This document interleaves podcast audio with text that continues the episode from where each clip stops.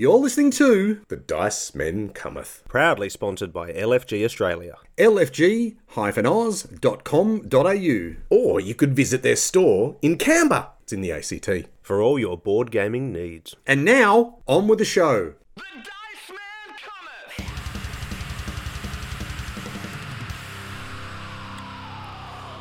It is The Dice Men Cometh, and it is episode 355, believe it or not, dear listeners. Dice Men Cometh, for those of you playing at home or playing in your headphones, are Australia's leading, or at least longest running, podcast and radio show about everything tabletop games, all those things you do on, around, near, over, under, pums, sometimes even through a table. Hmm. We've been going at this for a long time, Mark, you and I. October this year, Garth, will be the Dice Men's 10th anniversary. Can you believe it? That's longer than a lot of people's relationships. Now, as much as it would be lovely to reminisce, we really do not have time Mm. No. on episode 355 because it is packed full of jam. Absolutely. And the jam is Spiel des Jam. Yes. Because, Mark, you had the privilege of interviewing James Wallis. I did. Who is the author of a book that has been released by, I think it's Asmodee's Yes. publishing arm. It is, yes. And the book's called Everybody Wins, and it's about the history of the Spiel des Jahres. It is. And look, I don't want to spoil any of it except to say that James Wallis, if there's anyone in the gaming industry he doesn't know, let's just say, because he's been involved since I think 1988. Were you alive then, Garth? Oh, I, I was almost nearly celebrating my own 10th birthday back then. Oh, oh my God, I'm so old. but so's James. He knows everyone. He's done everything. He's worked in role playing games, board games, publishing magazines, books. Fair to call him now a board games historian. Yeah, I think that's true. And he tells us all about the spiel and all about everything else he's been doing. It's a fascinating interview. He's a lovely guy to talk to. But you'll get to hear that later on. But first, Garth. Well, first, first, Yes. just a quick shout out to his podcast, Oh, yes. Mm. which is also called Everybody Wins. So it's a six parter. Go and listen on your, um, I guess, podcast app of choice. But yes, before that, we're going to give you a little quick fire review of a tiny little game. Mm. It comes in a tiny little box. Is it fun? Well, we'll find out in a couple of minutes. And we'll also announce our winners for the world famous, everybody knows, BorderCon competition. Absolutely. So, look, let's cut to a little break. We'll come back. We'll talk about a little game called Kites. Time to fly. But you with the Dice Man cometh, and we'll be back after this break.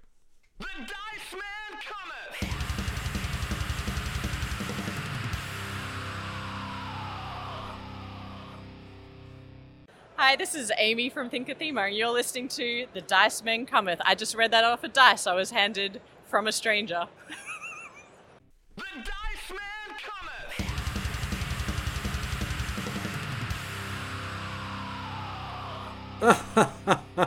a funny comment there from one of our supporters, I'm sure. Now you are with the Dice Men Cometh. It's Garth and Mark. No Leon. So surprise, surprise. I'm sure he's, busy uh, doing something. Look, as long as he sent along the box of chocolates a couple of weeks ago, I think we're fine for a few more months, aren't we? Yes. But enough mucking around. What we have been playing lately, Garth, you and I, and I believe also your family mm. and some other friends of ours, is this little game called Kites. Yeah, well, look, Kites, which is a little game by Floodgate Games, designed by Kevin Hamano and art by Beth Sobel mm. of Wingspan and mm. Cascadia and lots of other games. There are squillions if you go to her BGG profile. Uh, this game was very generously provided to us by Good Games as well. So a little shout out to them Thank you, Good for Games. providing us with this game. So when you sit down and say to somebody, let's play a game, a lot of the time that's excitement. And then you go, let's play a game about flying kites. and sometimes that's met with excitement, sometimes it's not. And then if you say, let us play a game about kites that is cooperative, Yeah. yeah, okay. And then you say, and uh, uh, kites are represented by sand timers, just so you know. Can you expand your mind? Yeah. Now, that is exactly what Kites Time to Fly is all about. It is a fully cooperative game where you're just trying to put on the best kite show.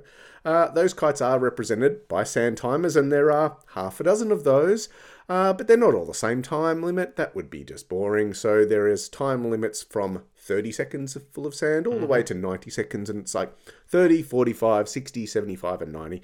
Uh, so the game is essentially a deck of cards and these sand timers, and each card is a picture of a kite, and on each card is one or two different colours, and those colours match the same colours as the sand timers. All coloured sand. I was going to say six sand timers. It's going to be a pretty uninspiring table, but it is opposite of that. yes, when you said you've got this brightly coloured sand and you've got different amount, different amounts of it, so and you've got these cute Beth Sobel kite pictures. It, it's quite quite lovely on the table. Absolutely. So you've got red, orange, yellow, blue, purple, and rainbow. Now, how do you have rainbow sand?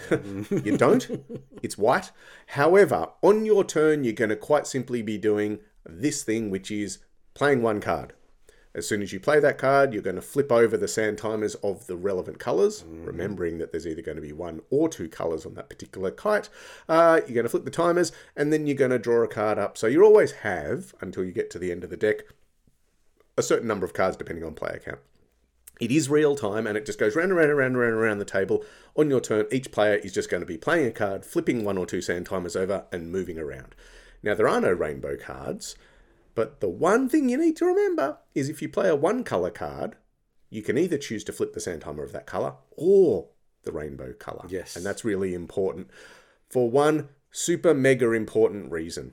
And that becomes very apparent when the deck starts to run out. Mm. Because the only way you're going to win this game is if collectively you play every single card in the deck, and the deck is around about, let's not say around about, it is a minimum of 53 cards. Yes. So you've got to do that, and you do it in real time, real time, real time, real time, because the way you win is to get through all of those cards before any of the sand timers run out as you're flipping them away. But as soon as the last card is drawn from the draw pile, meaning the face down deck, Yeah. you can no longer flip over that rainbow timer anymore. Now, the rainbow timer is a minute.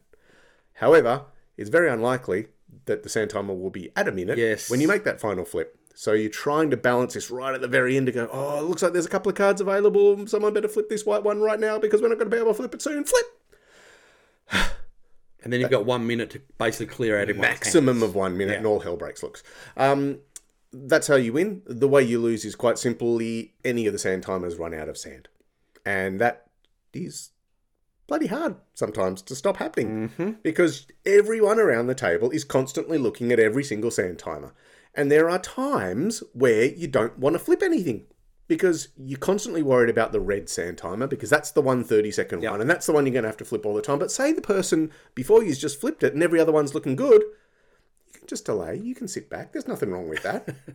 However, that comes with its own stresses Yes. because all the other sand timers are going and you're only going to flip one of them. Mm-hmm. So the great thing is communication around the table is absolutely part of the deal here. You are going, I can do this one, I can do that one, Mark, can you do that one? Oh, blah, blah, blah, blah, blah. Yep, okay, good. And hopefully it all works together. And a lot of the time it doesn't. Yes. And we're talking about the base game. I was going to say because it sounds like yeah that could be challenging for a couple of rounds, a few rounds, but once you get in the swing of it, I could see, oh yeah, we got this, we got this, and you just got to you know keep talking, keep talking, and you'd be able to uh, to get through that. But there's ways to change it up. Well, there is. Um, and they are thematically called challenge cards, which I believe is a card kite flying terminology. Um, there are three different types of cards, and there are four of each type of card. And I love this about the game is it quite simply says make it as difficult as you like by putting in any number of challenge cards that you want. So it's not anything more than do it. If you manage to win, make it a bit trickier. So the three different types of challenge cards are one, storm cards. Mm. Now, if you draw a storm card, then you have to immediately announce a storm is coming. Game continues until your next turn, where you have to play this storm card as your next card, and as part of that, you have to flip every single sand timer. Oh Can be very nasty. yes, Very, very, very nasty, particularly when someone to the right of you, who's ever played before, has typically just, just flipped a couple. flipped one. That's right. Um, so that's quite challenging. The other ones are crossed lines, and it's got a little picture of obviously, um, you know, kites running into the, I guess, the telegraph pole lines. Um, you do that one. You cannot say anything when you draw this card. You just sit there with absolutely no expression to give it anything away. You just have to play it on your next turn, say crossed line so that everyone is aware of it, and every single player has to play a card um, to the player to their left and the player to their right. So you're passing cards around. Um, it uses up so much valuable time. Yes. Uh, and all you want to be doing is flipping over sand timers, and this doesn't make you do it because you have to play it next. The third and final type is airplane cards. Now, what are airplanes most fam- famous for, Mark? Uh, taking people from one destination to another. Absolutely being noisy so that you can't hear each other talk. So, again, if you draw an aeroplane card, you cannot say anything, but you have to play it on your next turn. And once you play that, all communication at the table has to stop until that card has been covered up by your next card. So it's like this. Yes, it is. Uh, now, every player has their own individual discard pile because you're just playing cards and flipping them. So it might go around to, to me to my next turn, then I can play another card and it's fine. However, if you're playing with all four of those in the deck, there very really, realistically, is a chance where there could be two out. So it's just prolonging this lack of communication, which makes everything more difficult.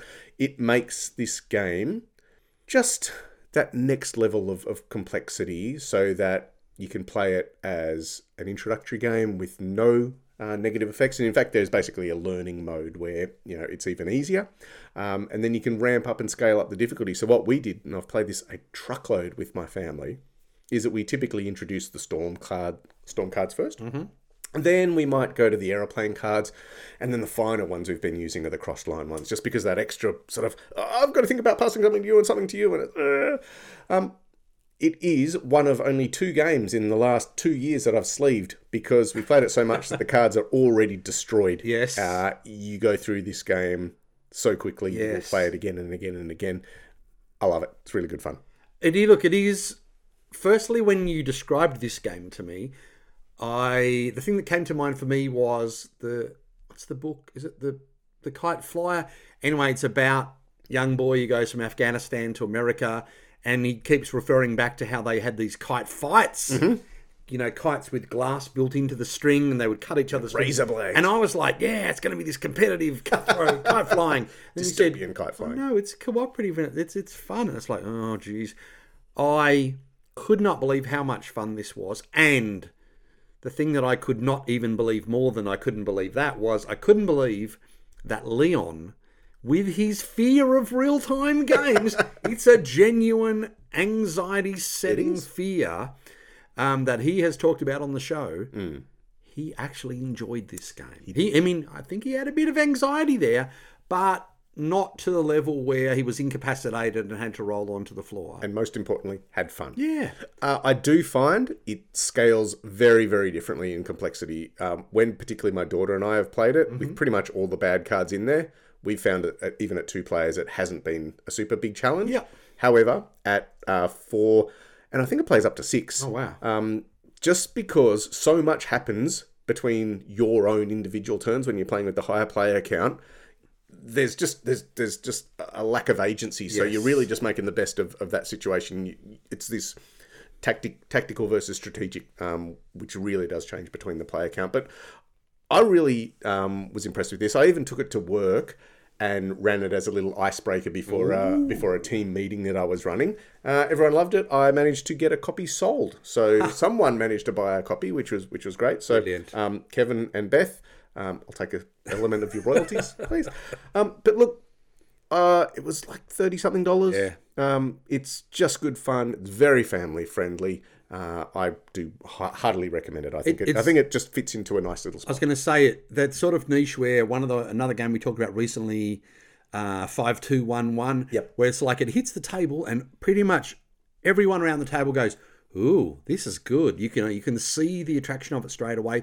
With this one, maybe it takes you a couple of rounds, but yeah, I, look, I've really enjoyed it. And again, this could be a game that could be in almost everyone's collection. You can certainly see a time we can pull this out, smash it out in you know 15 minutes, playing a couple of rounds in that time. Yep. Um, and everyone having fun. Yep. Only complaint is that the cards only have the matching symbols in the top left and right corners. They're not yes. on all four corners, which becomes an issue when it's time critical. You're drawing cards face down from the draw deck, and it's like, oh, I've got to flip these cards flip around. them around. But in terms of problems with um, games, Yeah. there are a lot more games with a lot more problems. Well, there you go. That was Kites, uh, as we said, proud, uh, proudly provided to us by Good Games. Thank you so much, Good Games. Let's quickly take another break, and we'll come back and get into the interview. You're with the Dice Man Cometh. The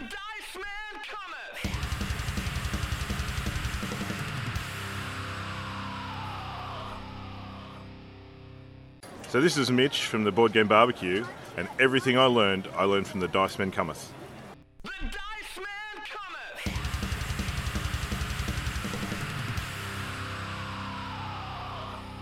All right, we are back. And without any further ado, Mark had the privilege of sitting down and having an interview from one hemisphere to the other with James Wallis. Now, James Wallis is the author behind Everybody Wins, which is the story of the Spiel des Jahres winners. And it, again, the podcast, which I've listened to of his, does things in decades. And that's really, really cool for anyone who has an inkling of gaming historia, history, historium. But Mark, you had managed to have a really nice sit down with James. He's mm-hmm. a very interesting character. He knows everything and everybody about gaming, and I'm not going to rabbit on anymore. I'm just going to let you play the button. So here is the interview with Mark and James Wallis of Everybody Wins. Okay, now once again, it is very exciting to be here providing a fantastic interview for the podcast. And today is no exception because I'm talking to James Wallis. As I understand, he's the long lost brother of Martin, and he's going to tell us the real story behind the railway wars, the fallout between Martin and Glenn Drover over Railroad Tycoon. Is that right, James? Sadly, I wish that was true. I really do. Uh, no, Martin and I, I've met Martin um, once. He probably wouldn't remember. Uh, but we spell our surnames differently. And as far as I know, there's no family link. Oh, well, of course, James, you are, among many other things, the designer of the Baron Munchausen RPG, which, for those who don't know, a game of competitive boasting, which one could argue was one of the originators of the GM-less, story-heavy, mechanics-light RPG genre, don't you think? I, absolutely. Yeah, it came out in 1998. And I didn't realize I was doing anything particularly revolutionary at the time. But subsequently, people have, have gone, you know, this is basically the first of what became the story games movement. You were well ahead of the curve, that's for sure. It, it was. I just wanted to do a silly drinking game, basically. it it, re- it replaces dice and, and paper and character sheets with money and fine wine. Well, if you ever make it out here, I'd love to get my copy autographed, that's for sure. But then, for those who didn't know, you're also the founder of Hogshead Publishing, which, as I understand, Mhm. at the time, was the largest RPG publisher in the UK. Is that right? It was, and again, this is this is the nineties, but it was the first company since Games Workshop that had actually made a go of publishing role playing games in in the UK, largely because um, a lot of them would the UK market just wasn't that big, and a lot of them would start up and go, "We'll sell all over the country," and subsequently discovered there wasn't enough sales in the UK and would go bust. And uh, we got Warhammer Fantasy Roleplay, which we did under license from Games Workshop, and we focused on the American market, and that gave enough money to then branch out and do other exciting stuff. We did SLA Industries, we did Nobilis, uh, which was I think the first you know gorgeously present presented coffee table style role playing game, yes. big diceless kind of post post Sandman stuff. And we had huge fun for about eight years, and then the D20. For those who remember, the D20 glut of the early 2000s Yes. came in and just killed the market. And I sold the company at that point and went off and did other things. But I'm back. But, James, m- most importantly, you've seen the Mhm. light. You've come back Yes. from the dark side of RPGs to where you, I believe, started, which is obviously the board game side of the hobby. And now you're a board game historian. I, it seems to have happened almost by accident. Yes. Um, Ian Livingstone, one of the founders of Games Workshop, came to me a few years ago and asked me to co write a book with him on the history of games, which is called Board Games in 100 Moves. And then I've just got um, this new book, Everybody Wins, um, has just come out, just released in Australia. which is about the rise of modern board games over the last four decades and, and how it went from, you know, a, a kind of a, almost a barren terrain uh, of, of Monopoly and Cluedo and the rest of those, if you weren't in Germany, to where we are now with literally hundreds of thousands of, of gorgeous hobby games, hundreds of different mechanics, loads of different styles, amazing production values, and millions of people playing them. That's right. And look, I do want to take us on a journey today. Now, firstly, the book is Everybody Wins the Greatest Board Games Ever Made, where, as you said, you tell the story basically of the journey of games through to the Spiel des Jahres awards, the games that won, the games that didn't. Before we get into that, I must ask it was Steve D who put us on to you, board game RPG designer extraordinaire and Australian. How do you know Steve? I, I connected with him originally through fandom in the in the nineties, the early days of the internet, Usenet bulletin boards, Rec Games FRP MISC for those who were there. Oh wow. Um, and chatted through that. And he's a long time Warhammer Fantasy roleplay player. He's worked on every edition. And, you know, so we got chatting and we got to know each other. And I run a thing called the Game Design Masterclass, which is a three hour crash course in, in how to make games. And Steve ran it in Australia. I see the link now. Yes. Yeah, has done several sessions because, of course, he's a designer as well. And I boost his stuff and he boosts my stuff. And we talk to each other about games design. Um, and he's a lovely bloke. He's, he's always good company. And he's just had a, a great success with The Score, his new little 18 card RPG. I mean, it's so great. We were able to play it live on a podcast. It took like 15 minutes. But enough about Steve. Now, James, why the Spiel des Jahres and why now? Uh, well, the Spiel des Jahres, I think, is it's the Game of the Year award in Germany, um, and it's very underrated for its impact on the the industry and the hobby as a, as a whole. An awful lot of these awards exist. I don't know if you've heard of the Booker Prize for fiction. Yes. Uh, it's supposedly the biggest fiction prize in the world, and you win that, and you'll sell an extra two hundred thousand copies of your book. And that's just peanuts to the Spiel des Jahres. You win the Spiel, you'll sell up to half a million copies of your board game. It has extraordinary impact for, you know, for creating the reputations not just of games but of designers. And you win the Spiel, that's your career made pretty much. And so I think it's worth drawing a li- little bit more attention to that. But it has formed almost the backbone. It tells the story of the rise of modern board games by looking at what's won it uh, and in which year. And by looking at that, you can see how the trends are developing, what new mechanics are coming through, what designers are coming to the fore, who dominates the market for a while. It's a really interesting tool to examine or path to to look at this this growth. And why now?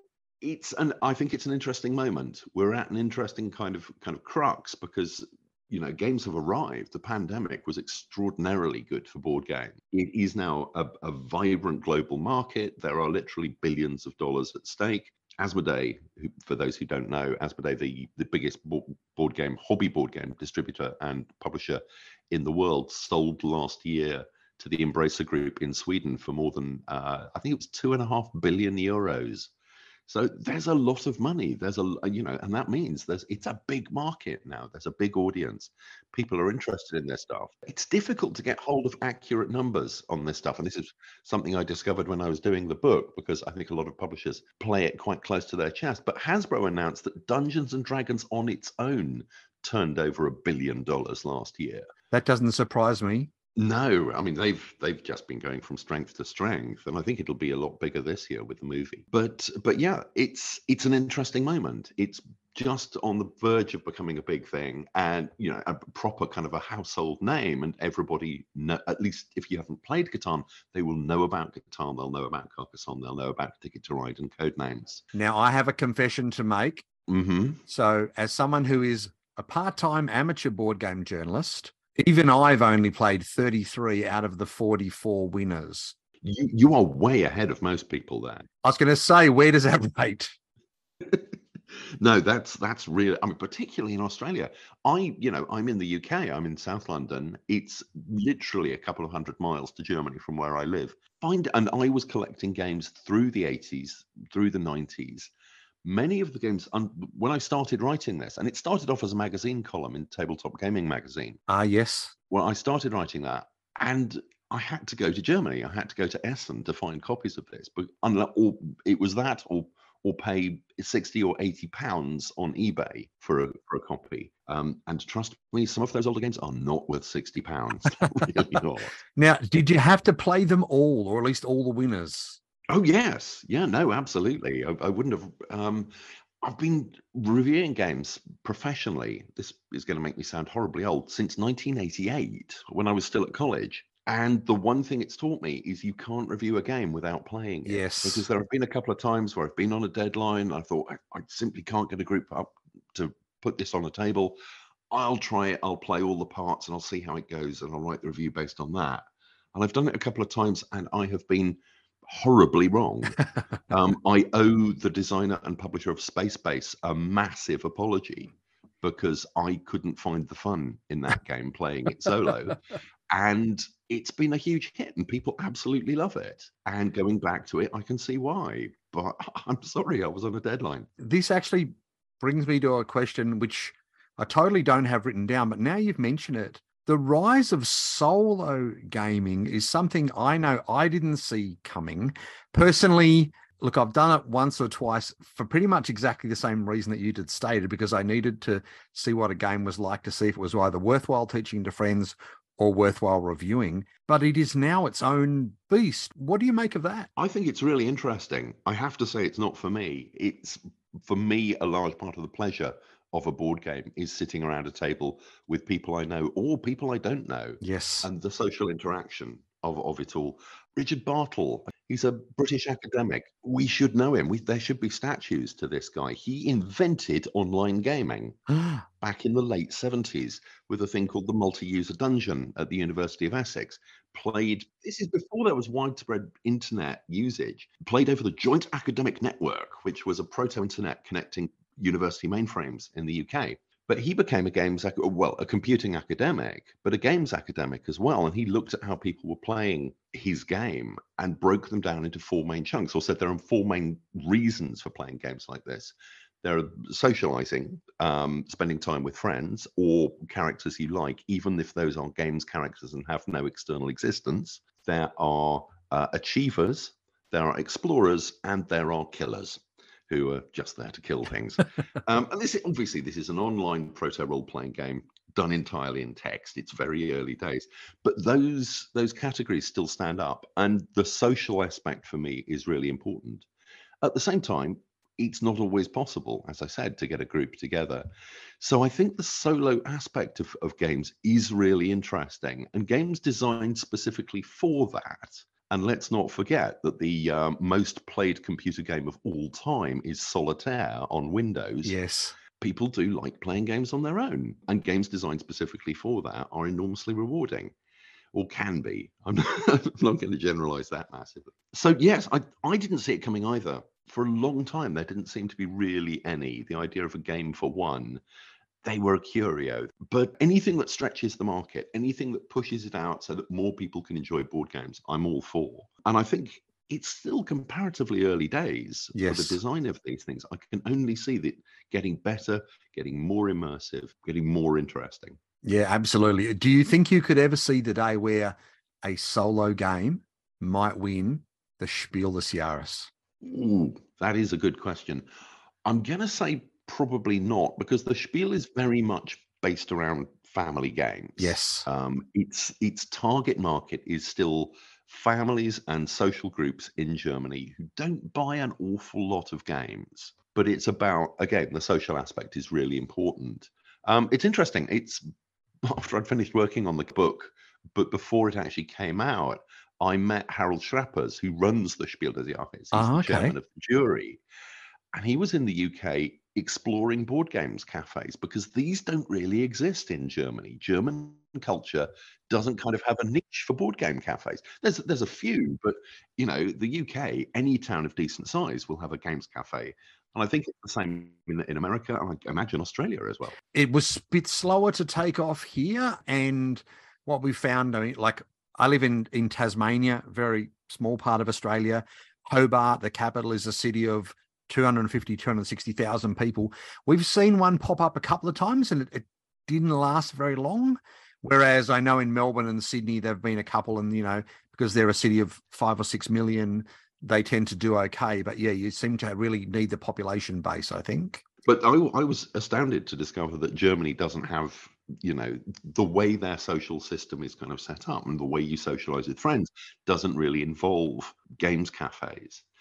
But it is an award fundamentally for for kind of family style games or games that you can play with with the family. Yes. Um, more advanced than perhaps the English speaking world would think of as family games. I mean, the the Spiel des Jahres winner that every hobby gamer knows is is Catan. yes. Um, but Ticket to Ride won.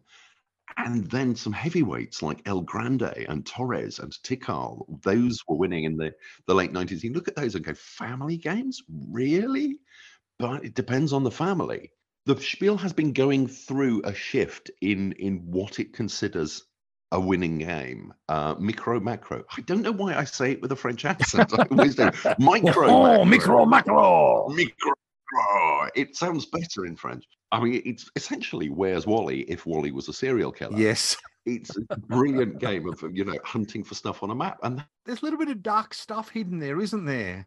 Yes, there's there's some odd windows and there's, as, as, as you say, depraved stuff going on in there. But you could play that solo. Uh, it doesn't need to be a multiplayer game. That one, they've been going varying out into party games recently. Uh, the most recent winner is Cascadia, which is a you know almost an old school game. Yes. uh, or feels very old school, although its mechanics are bang up to day. And in many ways, it's almost a roll and write or a, a move and write um, because that massive score pad you have to fill out at the end.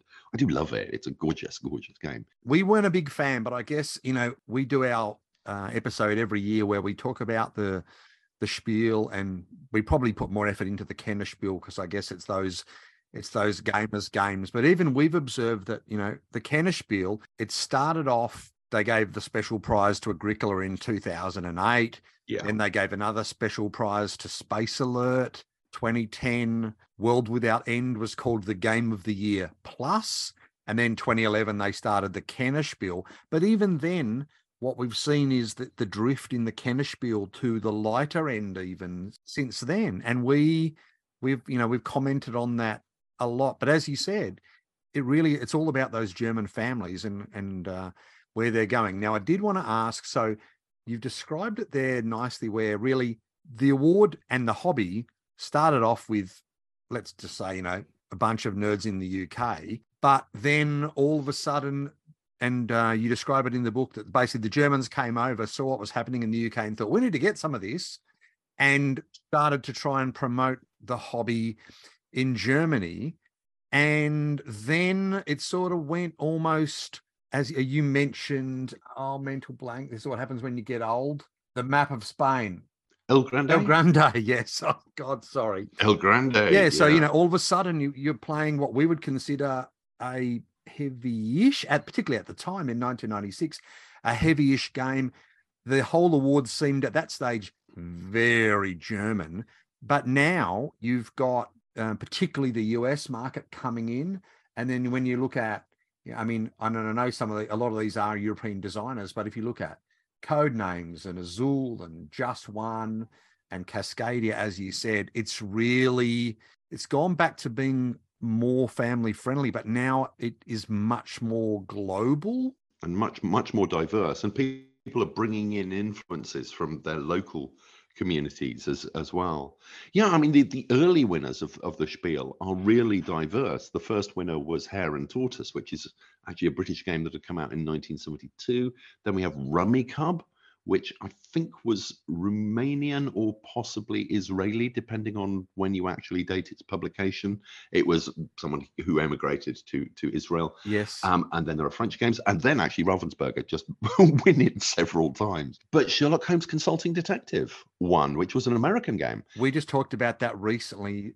People aren't aware of how long that's actually been around for. Yeah, it's it's an early 80s game. I remember looking at it in the shop. I mean, I think I say it's the Spiel des Jahres winner you're most likely to find in a charity shop or a, what the Americans would call Goodwill or, you know, that kind of thing, a secondhand shop of, of any kind. Though I think Dixit is coming up fast on that. I see quite a lot of copies of Dixit around. I mean, that may be in, in London. But yes, it's it's interesting. um, what games people hold on to and, and what people get rid of, but also where the spiel is going. You're absolutely right. The spiel itself, the games I think are becoming simpler, and the Kennerspiel games are following that Yes. because um, Quacks of Quedlinburg won two or three years ago, won the Kennerspiel. And I would say that's a lighter game than Cascadia, which actually won the Spiel yes. this year.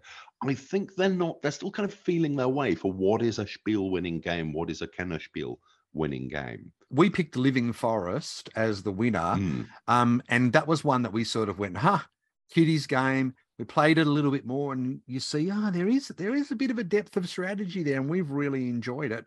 And the crew is another one that we absolutely love. Oh, I love the crew. But as you said, they certainly, if if the Kennerspiel started out as the the gamers game, or what does it mean in Germany, like the people who in the know, Yes, that's that's a very good way of putting it. Connoisseur is the usual translation, but kind of connoisseurs go game doesn't really. It's it sounds a bit clunky, but in the know, I think is really good. Yeah, at, at things like Village, Legends of Andor, Istanbul, Seven Wonders. Yeah, yeah, meaty, meaty, chunky games there. yeah, I I, I- agree. It's I mean this is part of what you know. I break within the book. I break the ages of the Spiel Jahres down into um, five different sections, and at the moment, I think they're they're kind of in transition. They're finding a new direction at the moment, partly spurred by the growth of the global market for hobby game. Um, they're responding to a different audience who aren't just looking for the game that they'll play with the family this Christmas. Perhaps they're more aware of games. Perhaps they're perhaps they're playing more games. Games are more accessible. You can play games as apps these days. Yes. Um, you know, I've played far more Carcassonne digitally than I have on the tabletop. Uh, partly because I can't stand scoring farms. um, it's, just- it's laborious Ah, on the yes. tabletop. Having a machine to do it for you is lovely. But yeah, it's I mean the whole territory is is changing. It's it's responding really fast to the global market, an increased appetite for this kind of thing, new mechanics coming through, new ways of playing games, which are really exciting. You talked about the solo stuff, uh, co-op games as well. I mean, there have been co-op games around since the earliest one I know of is a Thunderbirds game from the 1960s, 1964. I think it's not very good. I have a copy of it. It's very much a kids' game, but it is. You're all working together to beat the game. It kind of fits and starts. People would reinvent the idea, and then Knizia did Lord of the Rings in 2000, and that was a big hit. And that was the moment people sat up and paid attention. And then Matt Leacock came along and basically went, "No, this is how you do co-op." And you know, it's it's nobody. We haven't looked back from there but I think an awful lot of people respond to that. The idea of doing a game where you, there's not going to be a loser. Either you all lose or you all win, but it's not head to head. You're not competing against each other within the group. It's it's a much friendlier, much more social experience. Now, James, you mentioned Matt Leacock there. Now, one of the things that struck me is there are some really great designers who have never won a Spiel des Jahres. In your analysis, did you pick any real howlers, any shockers, any years where they clearly got it wrong? Yeah, there are a few, and I think they're they're generally acknowledged. And the big one is I can't remember the year, mid two thousands, where Villa Paletti wins. And Villa Paletti is a really attractive stacking game. It's a building game where you're building this bizarre thing, and it the finished sculpture and it's beautiful bits of wood. It's it's Zoch who do these amazing wooden games. Um, it beat Puerto Rico, you know which at the time I think was the number one game on Board Game Geek and was Yeah. number one for about seven years or something. I mean, love or hate Puerto Rico, Rico, you've got to respect its status within the industry and the influence it has had, and the fact that Villa Paletti, which is as a game, it's fine. It's just it. I don't see people rushing to get it back to the table. Um, you know, I have kids who are exactly the target audience for that kind of thing. They're not overly keen on it. Menara came out a few years ago, also from Zoch, which is a co-op version using very similar pieces, and is actually a much better game than Villa Paletti. I was going to say junk, um, junk art. Is that not very similar? Yeah, it, it's, I have to admit, I've never played Junk Art. Uh, that's the other thing. It is difficult Yeah, it's difficult to be an authority on this. There are so many games coming out, you know, unless you do it every evening to, you know, sitting in your local cafe where everybody is going, oh, never heard of that one, bring it on. Well, and then of course you have the issue of, I mean, you know, to throw a uh, a Gloomhaven in the mix where you've got hundreds of hours of gaming just in the one box, and then they bring a new one, and then you know there are so many of those big story event games now. How how can we play them all? Absolutely. And, you know, I, I'm a narrativist. I love story in games. I do come out of role playing. Role playing was where, actually where I started off as a role playing designer and publisher. I would love to get into these. I actually I backed Kick um, Gloomhaven on the Kickstarter, and it arrived, and I opened the box and I looked at it, and I went and I looked at the half-finished copy of Pandemic Legacy Season One that we have still not actually finished. Oh, thank goodness we're not the only ones. No, we're, no, no, Matt, we'll wait for you to come back and we'll finish it. We've never finished it. But yeah, and I, I sealed that box back up and I sold it on eBay at a small Mm. profit. Um, I'm not proud of myself, but, uh, but I would I would love to get into those. But I mean, just legacy games generally Yeah. de- demand so much time from you. And I buy these things for research because I have to know how they work and I have to know the components. And sometimes, if I'm lucky, I get sent them to review. But I have a bunch of legacy games upstairs from My City, the Knizia one that was a finalist for the Spiel a couple of years ago. Um, I have Risk Legacy, an original printing of Risk Legacy. I have not played either of them. no, we played one session of My City and the family didn't take to it. And it's like, well, we've got the stickers on the board now. I can't reset it. It's, I can't, oh, which is also the problem. It's, you know, you can't start it with a different group. We had a very similar experience with that one, I must admit. Mm. Um, Risk Legacy, I think we got to the fifth campaign and our own Pandemic Legacy Season One. We've played up to the end of November. We've unlocked everything. So, what is the incentive to play December? There's nothing new to see. other, other than finishing off the story. The but- sense of accomplishment. Yeah, no, that's I- right. Maybe it tells you a bit about Yes. us. So there you go. That was the first part of Mark's interview with James. We will be right back after this break. The Dice Man cometh.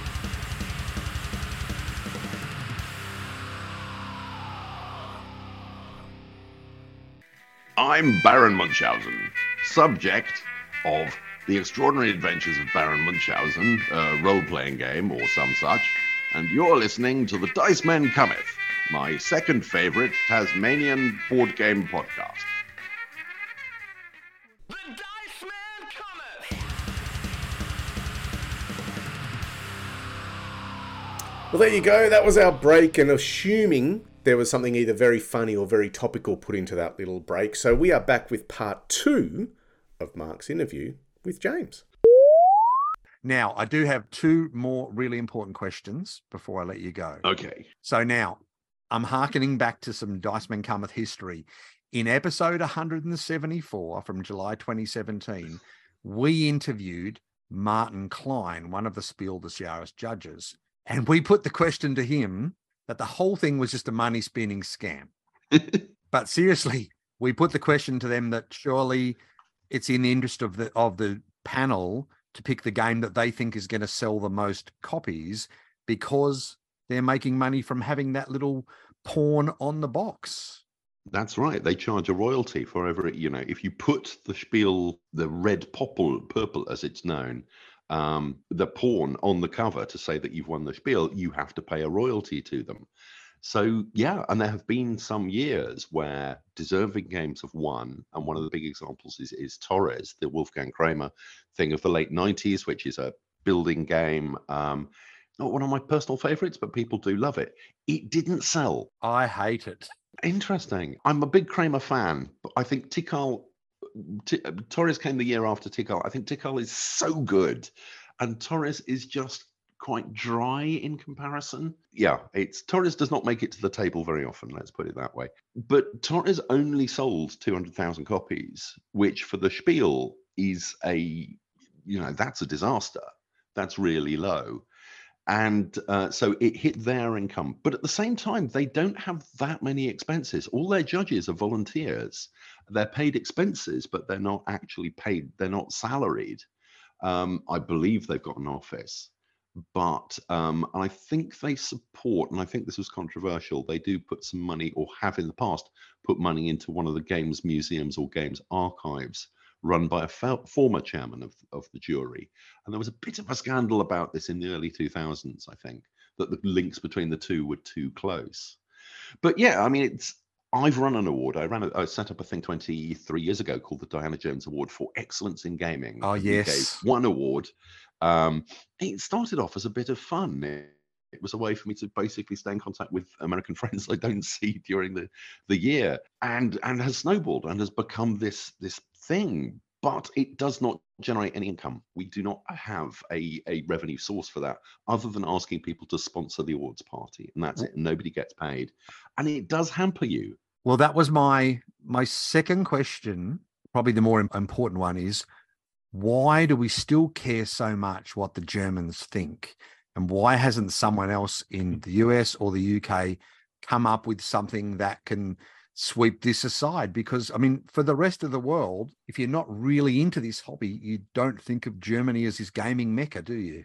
No, and I think that's why it doesn't have as much currency outside Germany, particularly in the mass market. Why would people care about the German Game of the Year award? Within the hobby, it's it's quite well known, and I think the you know my book helps to helps to promote that. Absolutely. And it is it's worth saying my book is published by Aconite, which is part of Asmodee, the book distributor.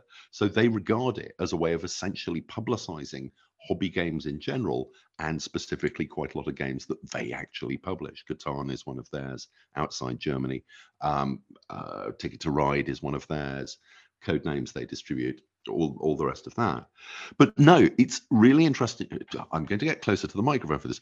It's really interesting you say this now, Mark because I've been having conversations with a few people about the the awards landscape right now, and I do think there's a void. There's an awful lot of small awards, and I have to be quite careful in my wording here because I'm the book is actually up for a couple of them right now, and I don't want to to annoy anyone. As is as is a podcast that I do, a role playing podcast called Ludo Narrative Dissonance. Just plugging that there Of I'm- while I'm course. on the air. But no, I'm actually I'm talking to people saying I think there is a void for a global award, you know, with a nice tight focus. So like the Spiel, it's not awarding too many too many things, which is where the Origins Award, which was the big one in the 80s and the 90s. But they've they do like 30 different awards, and it's you know over the year, as do the Ennies, uh, which is the big role playing one. It's difficult to keep track, and it devalues. If there's 30 of them every, every year, it devalues the worth of every individual one. We started our own.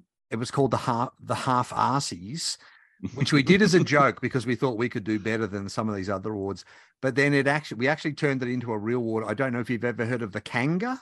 I have, yes. Um, so we the half arsies basically turned into the Kanga, and now it's been a real thing for the past few years. And I guess we we've also tried to keep the focus very narrow, uh, narrow. And that one there has to be some Australian content, whether it's a designer, an artist, a publisher, or whatever. That that makes sense. I mean, the Australian scene is, I think it's it's again it's overlooked on the international market, despite the fact there's some really interesting stuff. Um, I mean, it's been interesting for decades. There was some really exciting, you know, I'm an old role player, really exciting stuff coming out of Australia in the late 80s and early 90s, including some early stuff, the, the, the thing called the Freeform book, which was basically an, uh, a precursor of what's become Nordic LARP, the big kind of the, the casual LARP scene that's really into kind of drama rather than hitting people with rubber swords. Yes. Uh, really interesting. And it got no traction internationally. No, partly because distribution at the time was was an absolute zoo. Yeah, you've got amazing designers down there. You've got really interesting stuff coming out, but you've got to, you know, the only way to make a splash internationally is to get published by an American or or a German. But yeah, I think there's a void there. I've actually been having conversations with people about an opportunity because I've got experience in running an award, admittedly one that makes no money. so watch this space. Watch this space. And I don't I don't want to challenge the the spiel. I don't want to go up against it. I, I have a great love and respect for for the spiel. I have two entire shelves, not square shelves, but you know, uh, rows of my Yes. five by five Kallax bookshelf are taken up with Spiel des Jahres winning games. But I think there is room for a, a big international award out there that celebrates the very best of the hobby um, and acts as the Spiel has done as an introduction to people who aren't hobby gamers yet, just shows them the gateway and goes, try this. I mean, that's the value of a, a really good award. It says you should try this. It has value. It's it's what you're looking for. That's right. If you don't know where to start, here's some ideas. Exactly, exactly. I mean, I, I love browsing game shops. You go in, going into a game store for the first time as somebody who's heard that hobby games are exciting and you should try them out, and being confronted by 2,000 brightly coloured boxes ranging in price from 15 pounds up to several hundred. It's like, you'd just be bewildered without something that will guide you to to the stuff you should be interested in. And a good game shop will have st- members of staff who will do that for you. Mhm. But um, they're not all good game shops. And something like Amazon, you know, again, where do you start? The trouble with Amazon is you need to know what you're looking for. It is tricky. Now, are you planning a follow up on either the Kinderspiel or the Kennerspiel? Or if not, what's next for author and board game historian James Wallis? um, I'm pitching a bunch of books at the moment. The the thing I'd really like to write, um, and this is a madly ambitious project, is a book called How Games Work, which is not a how to design games book, though I've been doing that for a, for a while. It's taking the learnings that I've got from teaching people how to design games over the last 15 years and talking about that. So talking about mechanics and talking about that, but also about emotional engagement, the rapport, all the Richard Bartle stuff, the Bartle player types and how those affect games design, looking at the history of games, you know, 6,000 years of, of games culture and evolution and what games mean to us as human beings, as a species. I think it's such a rich vein. There's so much material there. That's the book I would like to write next. I just need to find someone to pay me to do it. Have you um, caught someone who came back into my life after such a long absence? Is Scott Nicholson, Ah, no, I haven't. professor of board of game design, I believe, Mm-hmm. uh, is his official title. But he did way back when I first got into this hobby. He had a little YouTube series way before YouTube was a thing called Board Games Mm-hmm. with Scott. He's just come back after a long, long break, and he's doing a, a short uh, a YouTube series called Immersion, where he focuses on one particular element of one particular game and then sort of expands from there. So, as an example, he's talked about how they use those cards in uh, the troubled life of Billy Kerr, where they sort of they only show a glimpse of a picture and talk, and he uses that to talk about storytelling games. He t- he talks has an episode where he talks about the um the do something now pawn in Magic Maze Yes. and how it promotes communication without people communicating. Um, I just have found that quite fascinating because it's it's very microscopic in its fo- in its focus, maybe a little bit more um, academic than what a lot of people might be looking for. But uh, yeah, Yeah, no, it sounds interesting. Geoff Engelstein has a newsletter that does something similar. He takes one mechanic each time or one aspect, micro aspect of a game and just zooms in on it and looks at it. He's he's fascinating. Have you read Building Blocks of Tabletop Game Design? His book of game mechanics. no. But when you mentioned about the game you were the book that you were talking about, he was the person that came to my mind because I knew I know he put a lot of his um, columns and podcast episodes in, into into a book. James, that sounds like a fascinating project. Please keep us in mind. Obviously, if you need some faces for the cover, don't don't come to us. But if you need some expert commentary, you know, we'd love to be part of it. It has been lovely chatting with you. It's been great. Thank you so much for this. No, my pleasure. And if you ever make it out this way, firstly, we can provide an introduction to Martin Wallace. He's actually a friend of ours, even though he's at the opposite end of the country. It'd be lovely to see him again.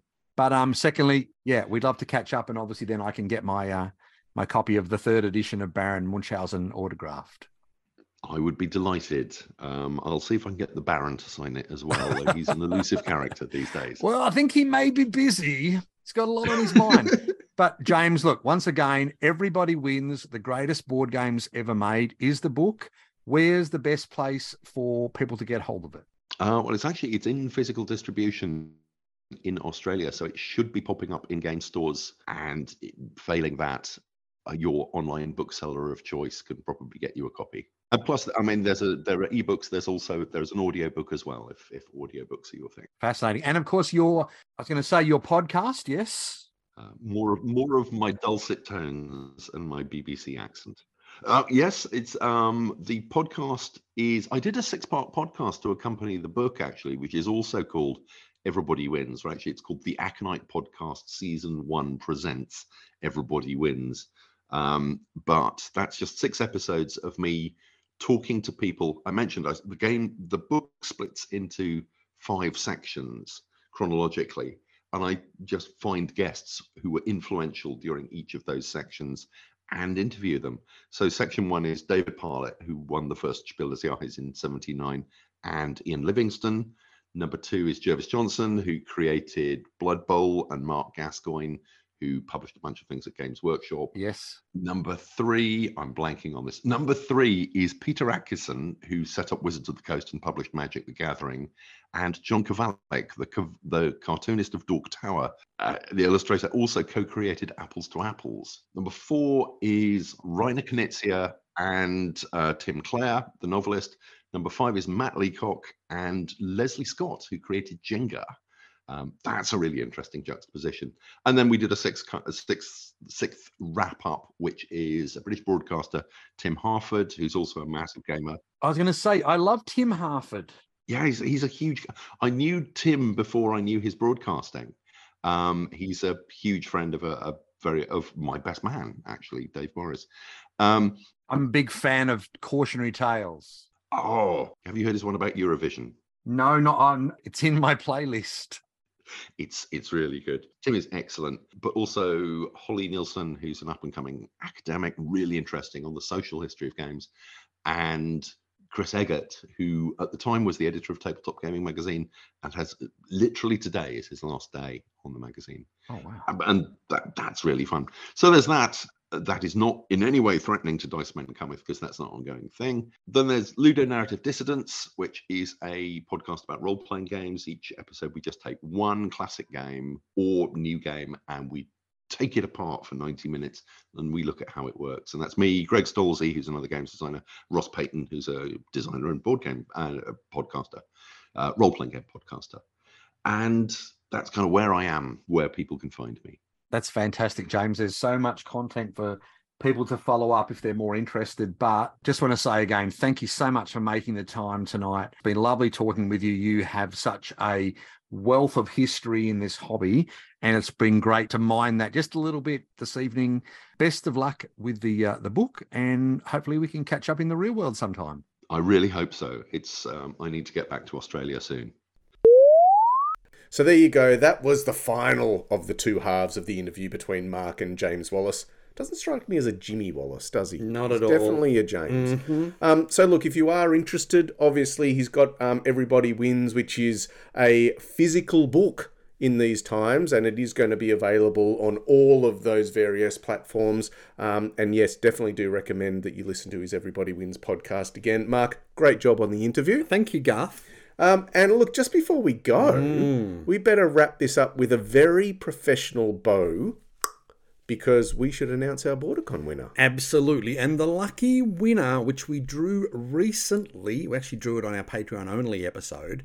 Uh, the winner was Ron Harrop, who is someone who has never been to BorderCon before. And now, Garth, guess what? He gets to go, And, gets to hang out with us. and, Uh, we play a game with him. yep, and Uh, we get to you- meet his wife even really? because the two of them are going. Fantastic. The two of them have got tickets. Uh, they've already, as I understand, been liaising with Neil, uh, the lovely Neil from BorderCon, to get him there. He's looking at accommodation options. It's very exciting. So great that we do talk about BorderCon so much because it's such a great convention for playing games, for meeting old friends and meeting new friends. And he's going to get to make some new friends, including us who really are his old friends because he has listened for quite some time. Absolutely. And a gentle reminder to our listeners that if you do want to get bonus entries into all our competitions, the way to do that is to become a Patreon supporter of ours. Uh, many more details available on patreon.com forward slash dice men cometh. Correct. Garth, I think we should leave it there because I think this episode has been long enough already. Sounds perfect. And we got to start packing for BorderCon. It's We only a couple of weeks away. It is so close. I hope everyone enjoys that interview. I hope everyone enjoys kites. Thanks so much to Good Games. Garth, I'll see you around the game table shortly, You shall. and we'll uh, we'll be seeing all the listeners out there at BorderCon. Excellent. Bring Not it far on. away. Thanks, everyone. Thank you. Bye. The Dice Man cometh!